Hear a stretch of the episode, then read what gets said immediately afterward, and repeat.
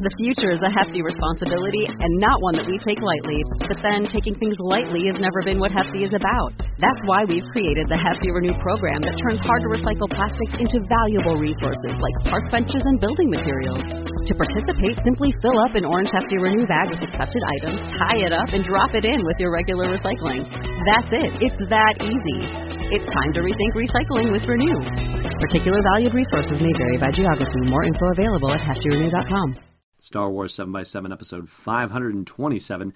Today, it's a bonus extended episode for your Sunday. We are interviewing Dr. Travis Langley, the editor and lead contributor to Star Wars Psychology Dark Side of the Mind. Punch it, Chewie.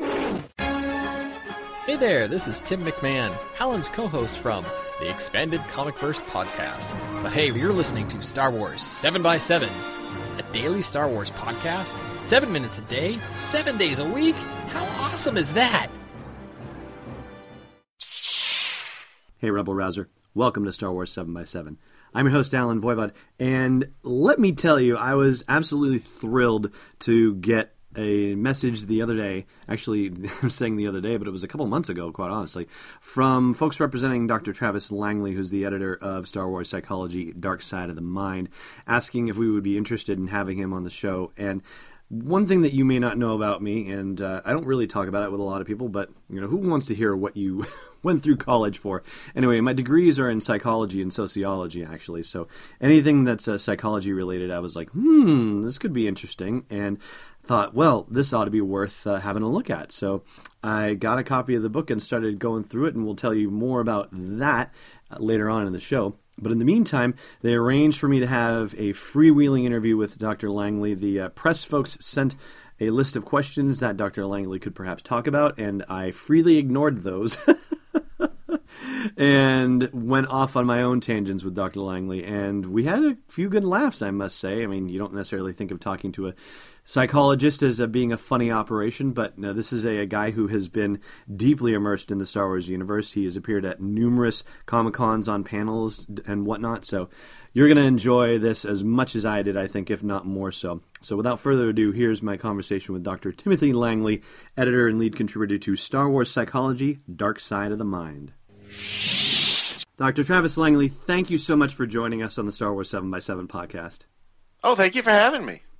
Now, your book Star Wars Psychology is is it subtitled essentially Dark Side of the Mind or is that that maybe its main title? Um, I know it drives me crazy the way they put the subtitle above the title on the cover. Yeah, I, I, the, the, subtitle is Dark Side of the Mind. They have promised that from Game of Thrones on, the subtitle will be at the bottom. So for that one down at the bottom, it'll say "The Mind is Dark and Full of Terrors." But for these first two, uh, uh Walking Dead Psychology, Psych of the Living Dead is positioned above the title, and likewise with the Star Wars book. so it is Star Wars Psychology, Dark Side of the Mind. Got it. That's how you will find it online at Barnes and Noble or Amazon or any of those. But on the cover, it looks the other way around. And thank you so much for sneak pre- uh, previewing the fact that there's going to be a Game of Thrones psychology book. That's awesome. Uh, it, it just seemed like it was the obvious follow up to me. The the time, the popularity, and the fact that I know uh, the people contributing chapters and I would have plenty of good things to say. I, I, do realize somebody could look at the kind of stuff we're doing books on and say, you're doing that stuff, and then there's what uh, Star Trek next summer, and later in the year, a guy with a blue box who travels through time, and somebody could hear those topics and think, oh, you're just doing this stuff because it's popular. No, the fact that it's popular is why a publisher lets us talk about these things. Right, exactly. But um, there could be there there I mean there would be topics that we would have plenty to say about, but as I, we don't think the publisher would uh, you feel as confident about them. So it's it's this this mix of marriage of interest between us, what we want to talk about, what we think, what is interesting to us, and what we think we can bring some legitimate psychology into, and then what you know will work for a publisher and the reading audience. Right. So does that mean that you will not be self-publishing an analysis of HR Pufnstuf? Not yet. Um, but let's talk about Dark Side of the Mind because um, the ti- the subtitle, the title I should correct myself. The subtitle, it's it's an interesting selection because in the book you talk about how Star Wars fans who might look just sort of at the surface of Star Wars and the stories that Star Wars tells and the characters within it might see a dichotomy of of character that people are only good or evil, they're only light side or dark side, and the fact of the matter is is that the the heroes are actually winning because they see a deeper uh, and more complex environment around them and, and environment within the characters that are around them. And I think for the casual reader and the casual fan looking at a book subtitled Dark Side of the Mind might give people the idea that you are leaning toward one end of the dichotomy, but that's really not the case. And I was hoping that you could explain a little bit more about the Jungian inspiration behind the title. Yeah, well, the Jungian psychology is important because it it influenced psychology. It, it it influenced Star Wars itself. When George Lucas was developing his original story, as many fans know, mm-hmm. he had a lot of influence, Kurosawa films, cowboy stories, but he was having trouble finishing his earliest story, you know, back in 73, 74, until he discovered the works of Joseph, Joseph Campbell. And through that, Jungian archetypes and the hero's journey, you know, this idea that there's this underlying heroic story that's represented in thousands of different heroic stories throughout the world. And Lucas sees this and goes, That's the kind of story I was telling and didn't even realize it. And then he deliberately wove the archetypes and that hero's journey into the story. And so there's a very much a Jungian aspect to what's going on. We're not all Jungians. We do have a couple of Jungians contributing chapters, and then others of us are looking at it, you know, in different ways. But that is an important aspect. So that subtitle dark side of the mind well it sounds like oh that's just about uh, you know the dark side of the force. Right. no no. What jung means is something a little different.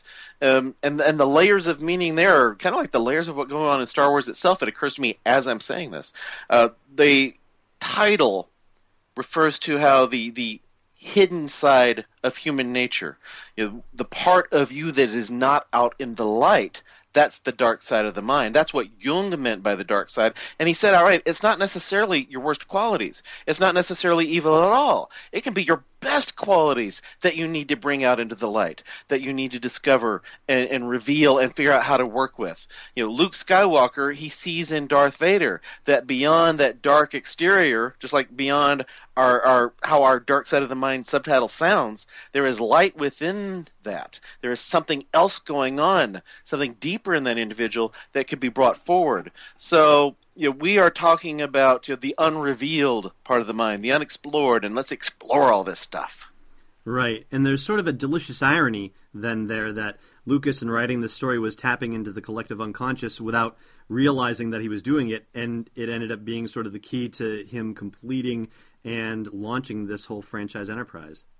And even if even if you're not viewing, you know, the Jung's ideas as as a, a universal collective unconscious. Not everybody agrees with him on that, but there are these themes that are throughout the entire world. Maybe they manifest just as a consequence of how life works.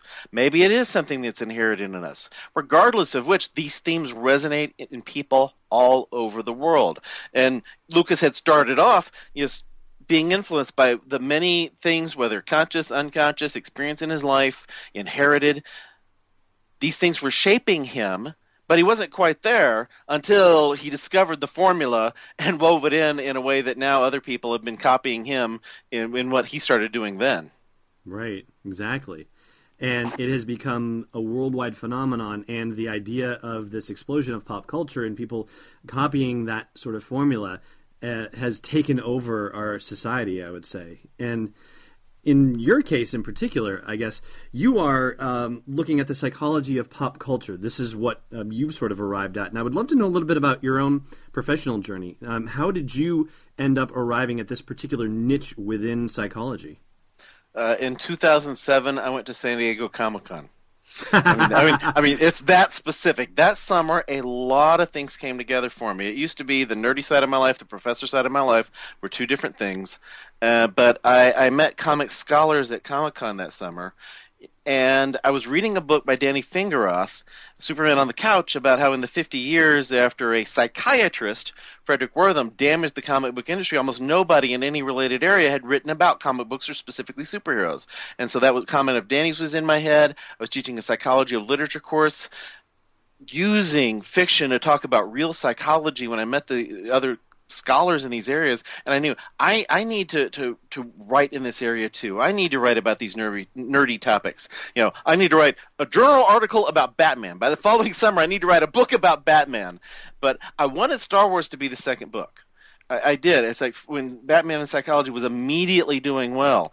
I wanted to do Star Wars, and the publisher of that was like, "Well, there's no new movie." I was like, "Well, Star Wars always sells. Come on." Mm-hmm. So last fall, I ran into my old editor at New York Comic Con uh, two minutes after I mentioned her to a friend, and I said, "You remember that Star Wars book I want to do? It is time." And we agreed in the hall we wanted to work together. And within two weeks, she had people throughout her publishing house excited about the idea for the Star Wars proposal and the series proposal I had with it, where I used Walking Dead as the main example. They said, "You want to do them both?"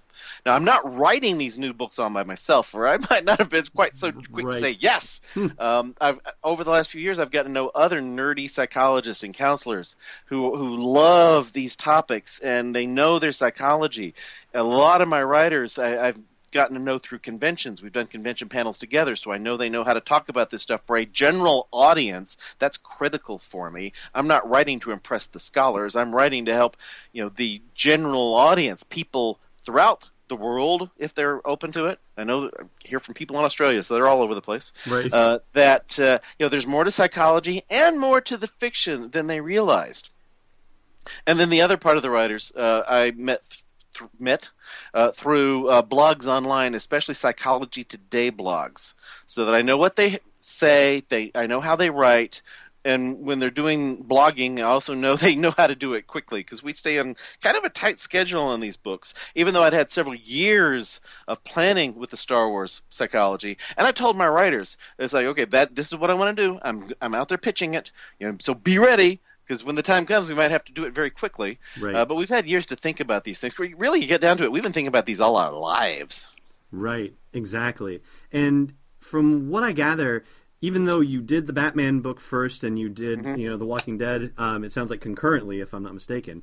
The Star Wars one that's been living within you for quite a while. I mean, you yeah. talk about having planned the book for years. Uh, at what level did you have it planned before you ran into your editor two minutes after mentioning her to somebody? Which, if we're going to get Jungian again, that's synchronicity. I think at work right there. Oh, that's a, that's the right word.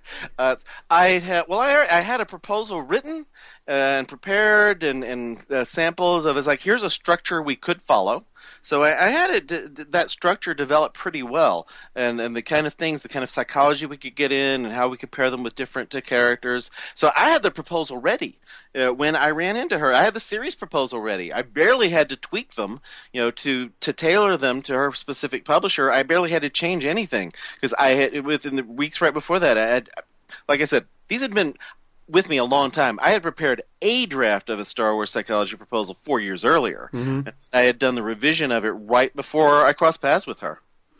And when you say you'd had it, you know, laid out, was it in terms of the um, the way that the book is broken down now, with uh, you know subdivided into tales and kinds and journeys and paths and awakenings, or how do, how do you mean? Part well, yeah, uh, to a degree. Uh, some of those are going to end up changing depending on what the chapters produced come out looking like. You know, oh, you know, the, the journey section was absolutely it always had to be there. You have to have something where you talk about the hero's journey right. and related issues. You get you got to have something Jung related in a Star Wars psychology book. You know, and you know you've got to get in the kinds section. Although I went through a number of things on what to call it, uh, but, but you, where you get into the issues of diversity, uh, where you you see characters of these various races, especially the droids, sentient beings who are treated as equipment, and, and gender, gender issues, which you can go, it's like, man, there aren't a lot of women in these movies outside Leia and her mom. That's true, and that is a gender issue in and of itself. But Leia's own growth, her journey, who is she, and what was her mother like? You know, so you know, I knew those had to be there. Some of the rest is like after you, I know there's definitely a book, then I recruit the other half of the writers, and they'll have their own ideas, and they may or may not fit quite the vision that I had. So the vision adapts, the vision grows, and and so some of it changes along the way as they. Some of it not until I receive the chapters do I start looking at it and thinking, how do they fit? I, I, had index cards. I had a table covered with index cards, one for every chapter, and I just kept rearranging until it finally felt okay. Here's the natural flow And and I did that with the proposal itself, and then when I actually had the chapters, I had a new version of that, one index card representing every chapter, and I kept arranging until I felt like that is the natural flow from what we've got. And then I do a lot of writing. I do most of my writing, even though I generally know the things I want to talk about. I do most of my writing after I get the chapters from the contributors, so that I can help you know tie it together, not repeat some of the things they're saying. And I I, I love the process of the writing and the editing. Got it. So then the um, the acronym for ocean that goes throughout the book, where you talk about you know the five different elements of, and uh, I need to pull it up now in front of me naturally. Um, but actually, you can probably tell me right off the top of your head what ocean stands for. Well, it refers to the big five personality factors. These five Yes. groups of traits. Uh, like, for example, one of the best known ones would be uh, uh, introversion or its opposite, extroversion, which it also originates with Carl Jung. Aha. Uh, it's uh, but that's probably the best known personality factor. Extroversion is not just one trait; it's a whole group of traits that tend to go together. You know, being outgoing and being more externally focused, and you know, being less anxious and so forth. You know, th- these things go together as a group. Or a different kind of anxiety than we see in the neurotic one. So it's you know, openness. You know, openness to new experience, openness to trying new things, thinking new things. It's open-mindedness in a way. Uh, conscientiousness, uh, attention to details. You could be too conscientious, but you can certainly be too reckless at the other extreme. You know, OCE, uh, extroversion, or its opposite, introversion. A is for agreeableness, uh, the person who's motivated to get along with others, or its opposite, disagreeableness. And with that one, for example, I used I used Lando Calrissian as part of the example on this because he goes to a lot of effort. Oh, let's get along with the Empire, along with these people that I'm running in Cloud City. Oh, it's not working out with the Empire. I'm going to go get along with the rebels now. He's very motivated by that. Some people will use that as synonymous for likability, but I will point out no, Jar Jar Binks is also very motivated to get along with everybody, and likable is not the word most people use to describe Jar Jar. And then the end is neuroticism, you know, uh, the opposite of which would be emotional stability. Being emotionally unstable is the neurotic end of that. You know, being a, a bundle of chaotic emotions would be very neurotic. And one of the most neurotic characters in all of the Star Wars films is Anakin himself. So did the ocean framework then occur to you to um, to intersperse throughout the book as you started seeing the contributions come in, or was that something that you had been thinking about for a while? No, I wanted, knew I knew I knew I wanted to do that one. With some of the other books we're working on, I decide afterwards. Like one of the upcoming books, I was going to use this one particular personality, this, these types of intelligence as the model throughout the book. But then one of my writers talked about those same types of intelligence. As I, I'm going to use something else throughout that book then. and um, but so it varies. With Star Wars, I knew a long time ago that I wanted to talk about you know an ocean long ago and far away. Yeah. So, in talking about um, Jung and Campbell, and yeah, I know, and as you said, there may be some disagreement about Jungian psychology, and not everybody you know leans in that direction. But there's a point at which I guess you can look at this and say it's deconstructive to the point where it's almost hard to tell whether the information and the conclusions and the uh, points for discussion that we're looking at in this book are actually there versus whether we are projecting them onto the films themselves. And I'd love to hear your take on that. Like, is is it really there to be found, or are we able to project on it um, for it? And are we able to project on it because it is such an incredible piece of art? I, I know this is going to sound a little bit like a cop out, but the answer has to be all of the above.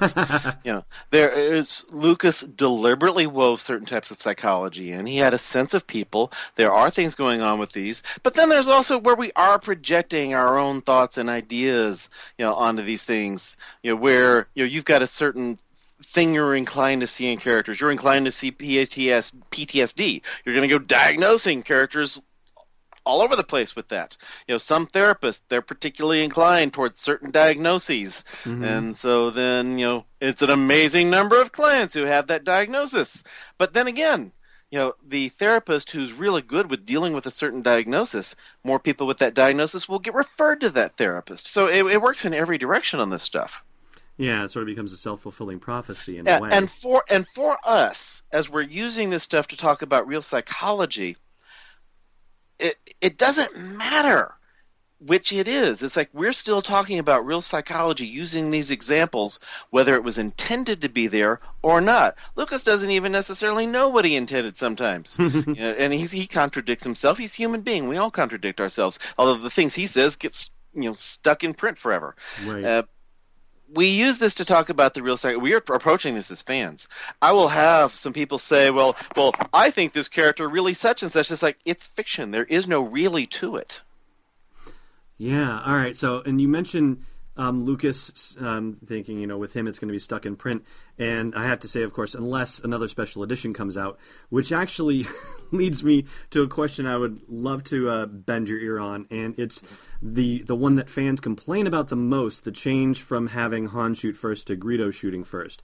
There's a certain psychology of this, and actually, Yep. Lucas talked about it recently and said, you know, Han's going to eventually have a journey to become a, a, a hero and a family man, mm-hmm. and this, that, and the other. And do you want him to be the person that shoots first? No, you have to actually have Greedo shoot first because that's the kind of person Han is going to become. What do you think about that? That's less of a journey.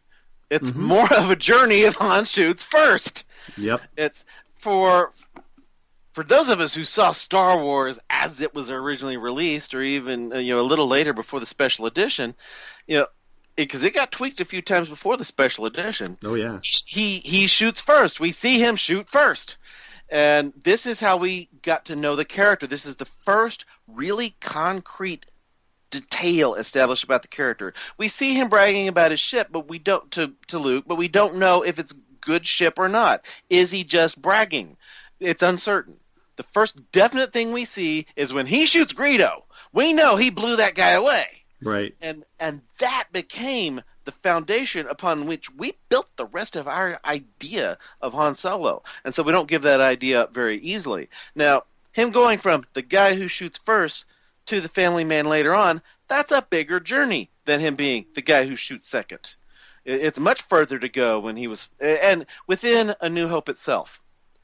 The guy who shoots first, it's harder to believe he's going to show up out of the blue. He shoots he shoots first. He repeatedly says he'll never stick his neck out for anybody. All he wants is money. But then he's kind of hurt when Luke you know, says he just you know there for the money, and he shows up. And I got your back. And we see at the start of Empire. He charges off into the snow, even though he's told he can't survive out there. And it's like he, he doesn't matter. It, to what looks like likely doom, he's going to risk his life for the sake of a friend. And we, we see a, a great journey there. And it's so much more of a journey if he's the guy who shot first. Amen. Amen. I love it. Thank you very much for. I think you've definitively answered that as far as I'm concerned. I, I, I think the prequels show that Lucas doesn't completely understand his own formula. well, there's there's a, a theory that's been put out. Um, have you heard of the Star Wars ring theory? I have, but there's so many theories. Which one is that? Oh yeah, that's all right. Um, and yeah, there's ones that I'm not aware of either. It's one that I'm I'm comparatively new to. But um, a gentleman named Mike Klimo has written a very long and exhaustive um, treatise about how Lucas is constructing the stories of the prequels to echo the original trilogy in very specific and very minute detail, and creating a chiasmus where it's just all like um, like the snake that uh, circles around to eat its own tail, where all of Yeah, these you're you're following some aspects of the structure w- without hitting the emotional notes. right. It's it's it's you you you see that in huh, you see that in the movie Batman ampersand Robin, where where Schumacher follows a lot of the structure of Batman Forever, which was a successful film, even if people you know don't like it retroactively as much as the Burton films. It was a successful film. It wasn't the mess that Batman ampersand Robin was, Right. because he's following a lot of the same structure without it being a story that flows. It's so it's constructed so artificially with those prequels that with instead of flowing a bit more naturally. Yeah, that's what I fear about it. That it was that structure and trying to make sure that you hit certain story beats that mm-hmm. it lost sort of the the flexibility and it lost the improvisational nature that Star Wars had to it. Even for something that was as finely structured from a hero's journey standpoint and from mining all these Jungian psychology tenets and so forth, like there is still an improvisational and collaborative nature mm-hmm. to the original trilogy that doesn't seem to exist. And I know, of course, that you know there are hundreds, if not thousands, of people who contributed to the artistic creation of the prequels, and yet it's not the same. It is absolutely not the same at all. Yeah, I have friends who worked on those prequels that uh, you know, if you ask, oh, oh, what have you worked on?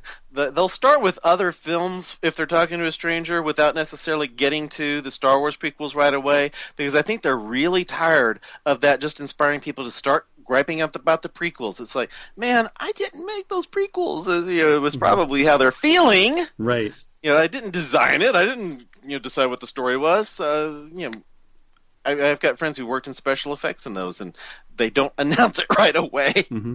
And that is a shame because I mean yeah. they you know all of those people did incredibly brilliant work. I mean that can't be disputed whatsoever. And there are there are a lot of good things in there. Mm-hmm. There there there's excellent production design, obviously a bit more CGI than I'd have cared for, but uh, there there are good things in there. There are good lines, good dialogue. You know, certain things you look at structurally, and but there's an awful lot of stuff that's missing, especially for those of us who had been waiting for a really long time mm-hmm. to see what was the journey for the good man to become the villain. And you don't ever exactly see Anakin as a good man you don't get that opportunity. You see him as a good hmm. kid. Mm-hmm. You see him as a good kid, but you don't see him as a good man. And and you needed to see the good man who you know like summon power from the dark side to save someone in a desperate moment or some mistake like that. And that's not what we see. We see Palpatine just manipulating him step by step, like Iago out of the play Othello. And yet, there would have been opportunity for Palpatine to continue to be manipulative, and for Anakin to still have his good man um, um, movie, which I guess would be Attack of the Clones, should have been his good man movie, but to have yeah. that moment where he calls on the powers of the dark side to, and makes that crossover, and it could be yeah. thanks to you know the help of a manipulation from Palpatine. Yeah. Episode two, he's grown. He's already reckless. He's already full of ego. And you know he, he's he's heading there. It's like, well, how did he get there? We still missed the point at which he was getting there. Mm-hmm. Yeah. Maybe we needed a fourth prequel movie. Oh Lord, no. there's at least one prequel movie too many. Plenty of people would say three too many. Well, yeah, I suppose. you don't true. need Phantom Menace. You just don't need Phantom Menace. So, um, would you be a proponent of the uh, the machete order of movies of showing people four, five, two, three, and six? I'm a proponent of watching four, five, six. Okay. it's I I I don't think you have to watch the prequels. I, there's there's plenty there. It's you know because I mean talking about Star Wars, you really want to be in a discussion and talking about the characters, and analyzing them, and contemplating what would it take. You do need to see them. You do need to know what the journey was. Mm-hmm. It, it it nagged at me for a long time trying to think how in the world can that kid that empathetic kid who cares about people become Anakin, and then separately, how can Anakin who's this neurotic mess become someone who seems as cool as Darth Vader. And and I, have I've decided what with Anakin, some of it you have to compare it to drug addiction uh, or brain injury. Mm. Well, you know, a drug addict, somebody who'd been a good, caring kid, you know, can go in a really dark, selfish, irresponsible direction when they are addicts. Okay. And yeah. if he's a bit getting a bit addicted to some of the darker part of this force stuff. He's tapping into some of the worst qualities of every living being. If you view him as an addict, his behavior makes more sense. But then the, the transition from Anakin to Darth Vader, the difference in their personalities, because we don't see a lot with Darth Vader. We really see less of Darth Vader than a lot of people think. But still, yeah, yeah. Uh, the, tra- the transition from Anakin to Darth Vader, it was really speculating about it on Twitter a few weeks ago where I had a thought I wish I'd included in the book, uh, where I finally it was, it was, looking at Paul Zehr's chapter on uh, the effects of cybernetics on the brain, and I got to thinking about uh, how cybernetic implants you know, will alter our brains, alter who we are. People are going to get memory chips added to their brains. They are going to get, you know, things added that could alter their own personalities. Let's kind of suppress, you know, the moral side, activate the energetic side, suppress the fear. And you get into Darth Vader's cybernetic implants and what could even be directly in his brain. It's like, okay, now I can start to see someone who will be different. We start putting a bunch of wiring in your head you will not act the same way once we activate programs and deactivate some stuff in you.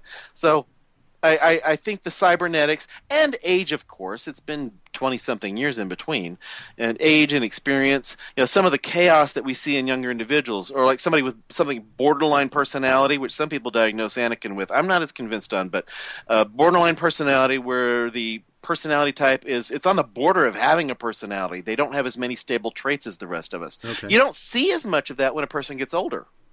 Um, for maybe because they're getting themselves killed off at a greater rate than other people, risky behaviors. But for some of them, it's like okay, maybe they're just developing their personality at a slower rate than everybody else. And with that, with those who give the borderline diagnosis to Anakin, or you look at some other reasons for some chaos. People tend to get less chaotic as they get older. So there's another thing figuring that difference between Anakin and Darth. And you can't think about these things if you haven't seen the prequels. And right. there are people who love the prequels. You know, I, I don't think somebody should you know, really. I don't think somebody should be deprived of the opportunity to see them. But you're going to ask me for my recommendations on the prequels. Is I watch the original, especially your kids. Introduce them to the original trilogy. Years mm-hmm. later, when they're grown, let them find out what the rest of those were. Why spoil it? uh, I I sometimes say it's like bad pizza. I mean, it's still pizza. Like it's still. but you don't want it to be someone's introduction to pizza. Well, yeah, that's true. Yeah, absolutely. Start off with a good, you know, a good Sicilian. Yeah. Um, so let's talk about another couple of concrete examples, if you will, um, and also related to the Force Awakens. Part of the um, part of the book talks about uh, gender equality issues, and we are definitely being you know being shown that some of these issues are trying to be addressed very consciously in the development of Force Awakens, and the fact that the movie is centering around um, Daisy Ridley's Rey character. Uh, do yeah. you have a sense, um, based on the stuff that you've seen so far for the Force Awakens, that um, that a they are consciously swinging the gender equality question in another direction, and B, do you think it's actually effective when it's being addressed in such a blatant manner? Well, you still look at the ratio of male to female characters they're showing; it's incredibly lopsided. Mm-hmm. I, when uh, they revealed first who a lot of the actors had been cast in the film, a lot of people reacted as like, "Okay, you got this whole lineup, and there's one woman in that whole lineup." Out of the new characters. And so one of the char- one of the characters, uh, fa- I don't know if they're pronouncing it Phasma or Phasma. I've just read the word, and they and they decided, oh, you know what, we can make that character female, and they cast an actress from Game of Thrones in the in the role, and that worked. So it is still extremely lopsided in the gender ratio.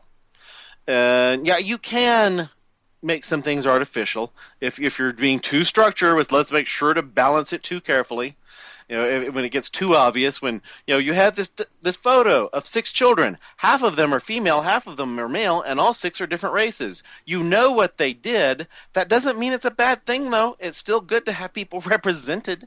You know, you, you sometimes you have to do these things that are a little heavy-handed, you know, to lead to the point where you don't have to think about these as much.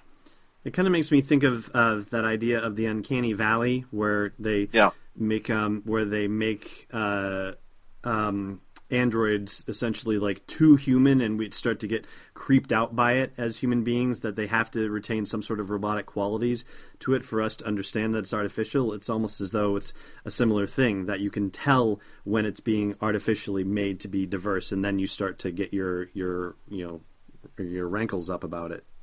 Yeah now chris i always have to throw out uh, the uncanny valley. There's conflicting evidence on that, but there's a theme there. There is a basic pattern that resonates with us. Where if something gets a bit too close to being human without quite being there, it's creepy. Like some of those, uh, you know, animatronic, you know, life dolls. They're they're they're creepy to a lot of individuals because they're so close to being human beings, but clearly not there. That if they were a little further away, add something that makes them a little less humanoid, a little less person-like and, and we can relate to them more comfortably. Droids throughout Star Wars, you know, C-3PO is very, human shaped, but you know, not a human face. You know, he's moved further away. He's in the realm of the valley where okay, we're feeling good about it. it hasn't moved into that creepy, uncanny, so close to human that this is disturbing.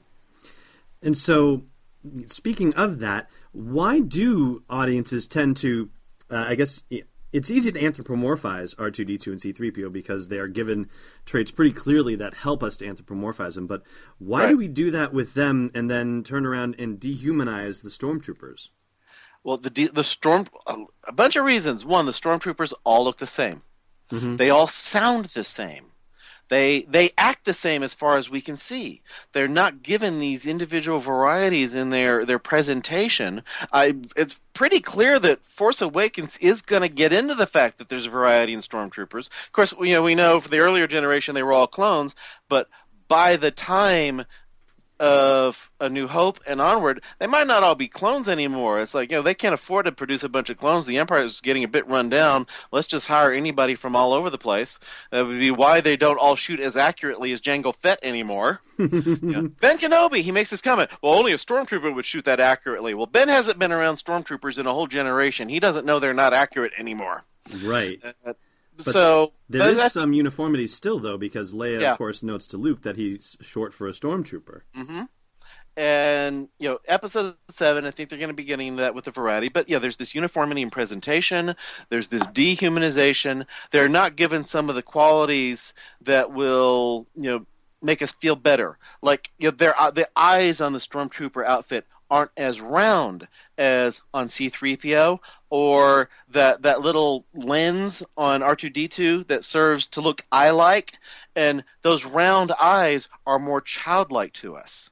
The the mm. shape of the eye on the stormtrooper gets further away from what's cute to us. So all sorts of aspects uh, of the production design and presentation of these characters fall into why you know, we we personalize you know these droids and not the stormtroopers, or why we personalize these droids and not the battle droids. Those battle droids all look the same. They act the same as as much as we can see, and so we don't care as much as they're getting blown away. It's like they're droids just as much as R two D two and C three PO, but we don't care.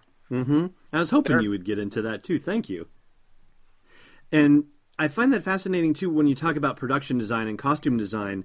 And that's essentially what we're talking about when you you know talk about how the stormtrooper helmets look, for example, and how the shape of the eyes are different, say, from the shape of R two D 2s or C three PO's eyes, and that suggests something really remarkable about the creative enterprise of making a Star Wars film and of making a Star Wars saga in general. That it isn't just Lucas or J.J. Abrams now who have the vision for what it needs to be and how to communicate the psychology of it and the mythos of it. It's also all of these artisans and craftspeople who have to execute these visions. The um, you know the concept artists who have to come up with these ideas. They're all carrying around similar ideas in this. They all have to be you know vetted to work within this universe and have a similar idea. Correct?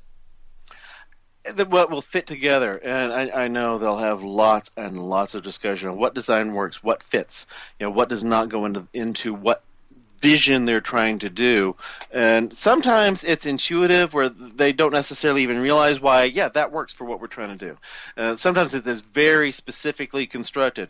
You know, with the, the stormtroopers, they're, they're deliberately modeled, you know, a, after, you know, Nazi uniforms. Uh, not the stormtroopers, but the other Imperial soldiers. Mm-hmm. Uh, well, the stormtroopers in their manner, they're, they're meant to have this goose stepping sound as they're clomping along. They're not lifting their legs up that way, but there's this sound to them that gives you a sense of it. You know, and, and other things, you know, in those designs, you know, where C3PO has a fully human, you know, shaped head. The stormtrooper head is not shaped the same way. Hmm. That's true. All these things that keep going in. You know, there are reasons why. I mean, I love Star Trek too, but I've got a whole lot more Star Wars stuff sitting around my office than Star Trek. Well, you've been a fan of it for quite a long time. Were you a fan of Star Wars? I mean, you write about about seeing it for the first time in the book. Were you a fan of Star Wars well and before Star Trek, even though Star Trek came along earlier? As, well, I mean, I knew Star Trek before Star Wars. You know, I had seen it, although uh, I went a long time without getting to see it because it wasn't in reruns where I lived. But you know, I had seen Star Trek already, so you know, in and of itself, you can't quite judge it the same way. It's just something different. I don't remember discovering Star Trek. Mm-hmm. I remember discovering Star Wars. Of course, the generation now they've grown up with both being there, especially Star Wars for for younger individuals. They you know they would watch you know a Clone Wars or other animated series in a way that you know they wouldn't be as ready to watch a Star Trek TV series. So, in a way, would you say that the original Star Wars movie for a certain generation of fans was sort of an unexpected rite of passage? That's a good way to put it. it, it although you didn't realize at the time, it was like this this film that you saw. But for many, it, it did excite us eh, or change and make people conscious of different things and what it was going together in your own life. And it was it was a phenomenon. This series of films telling one story over three films that had never been done before. It, it, was a new thing. It was this. It was this worldwide communal experience as we're caring about these characters. You know, there had been movies with sequels. You know, but Bride of Frankenstein was not constructed to be one flowing story and one chapter. You know, leading into what third, go, Son of Frankenstein. I was thinking, which one's third? You know, it's like you know those don't. Each builds on the other, but the Star Wars films there's this vision, and and some of it really is getting t- tagged on after the fact. Is like, okay, now what are we what are we going to do next? And some of these things they are scrambling to figure out. Like the bit with Leia being Luke's sister was not decided at the very beginning.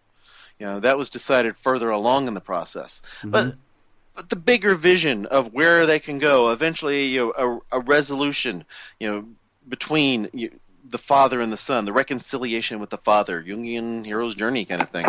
You know, he would love to be able to get to that point in the story. He did have the vision of getting there. He realized you couldn't fit all that in one movie. So there was a big vision, and for those of us watching it from 1977 to 1983, we saw this story play out over that six-year period, and, and nothing had ever done that before.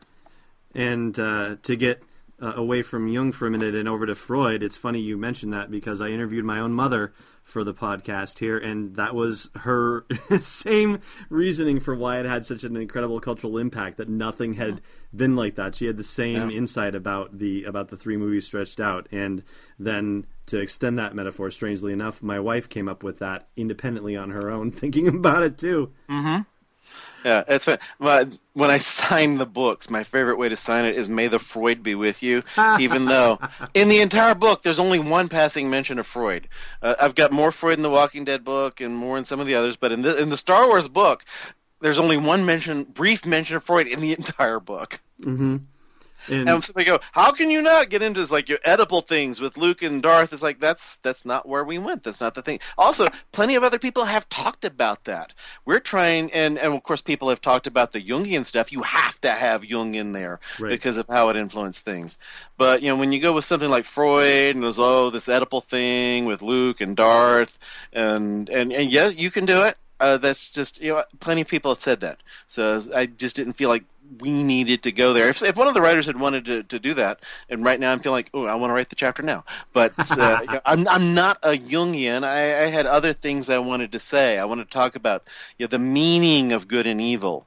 You know, that was some of the stuff, and I wanted to talk about that ocean. Those were the things I wanted to get into. And then my writers with the different things they wanted to talk about. How does it all fit together? And it sort of becomes a cross disciplinary thing anyway. It doesn't neatly fit into Freudian or Jungian or anything like that. I, I, think that's the appeal of, of any of these things we're looking at, Star Wars and the other topics, is they've got this appeal that goes across. It doesn't have to be just one area of psychology. You know, I, technically, this is the second book on the psychology of Star Wars, but the first one was strictly Jungian and a long time ago. Mm. Uh, the Journey of Luke Skywalker, something like that is the title. Okay. And and and and I have it. I read it a long time ago, but then I did not pick it up the entire time we were working on this stuff because I didn't want to be directly influenced by it. I wanted to have our own things to say. Uh, in terms of going beyond just one area of psychology, the obvious one, this is the first book to do that with Star Wars and we are very grateful that you pulled it together and you've been tremendously you. generous with your time i'm very appreciative of it and i know our audience is appreciative of it too And for those listening who are not yet familiar with you or your work, where can they go to find you online and learn more about Star Wars psychology, the dark side of the mind? Of course, we will be posting all the information about it at the blog post for this show's episode at sw7x7.com. But for anyone who's listening that you want to share it with, where should they go, Doctor? Well, of course, the books themselves are all over the place online Barnes and Noble, Amazon. But to, to find me, uh, you could go through Facebook or Twitter, usually, although I'm off social media until after I watch The Forces Awakens.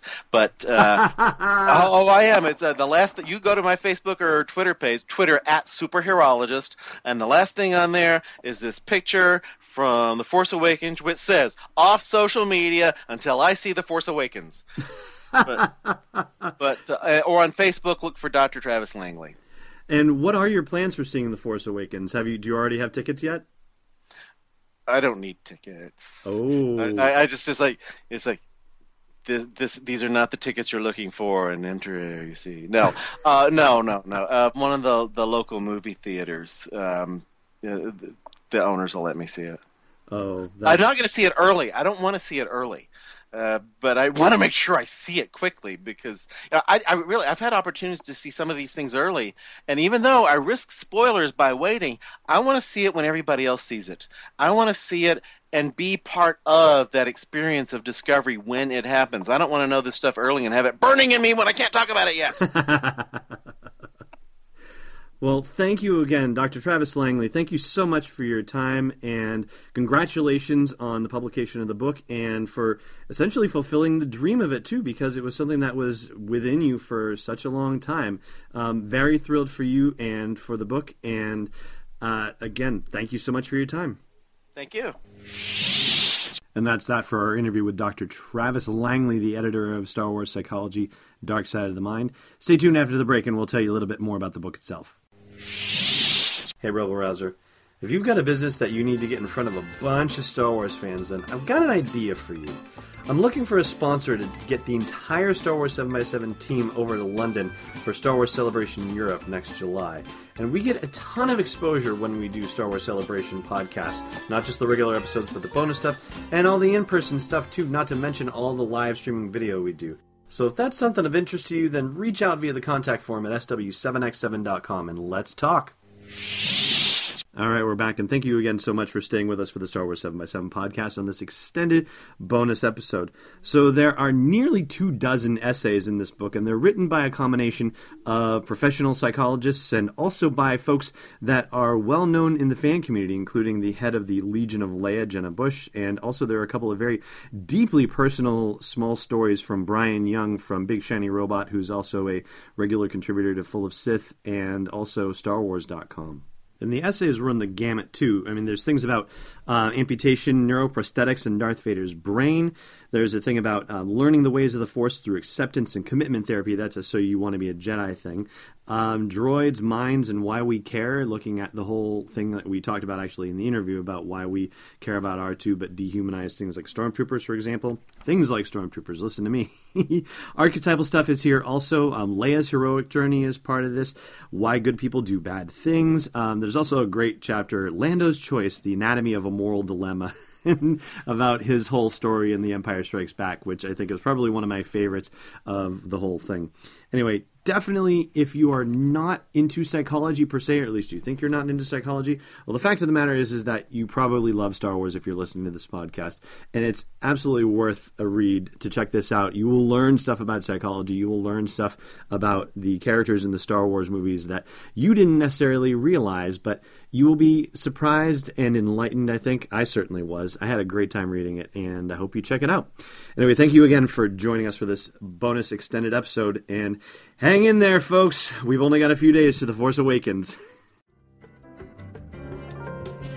Thanks for listening to another episode of Star Wars 7x7. And hey, before your scopes go dead and you start the landing cycle, check out SW7x7.com for show notes, links, photos, videos, and more.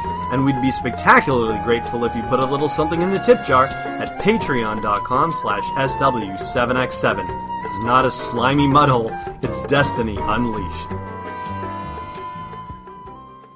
This podcast is not endorsed or sponsored yet by Lucasfilm Limited, Disney, or 20th Century Fox and is intended for entertainment and information purposes only. Star Wars, the Star Wars logo, and all names and pictures of Star Wars characters, vehicles, and any other Star Wars related items are registered trademarks and or copyrights of Lucasfilm Limited or their respective trademark and copyright holders. May the force be with them. All original content is copyright 2015 by Star Wars 7x7. We hope you love it!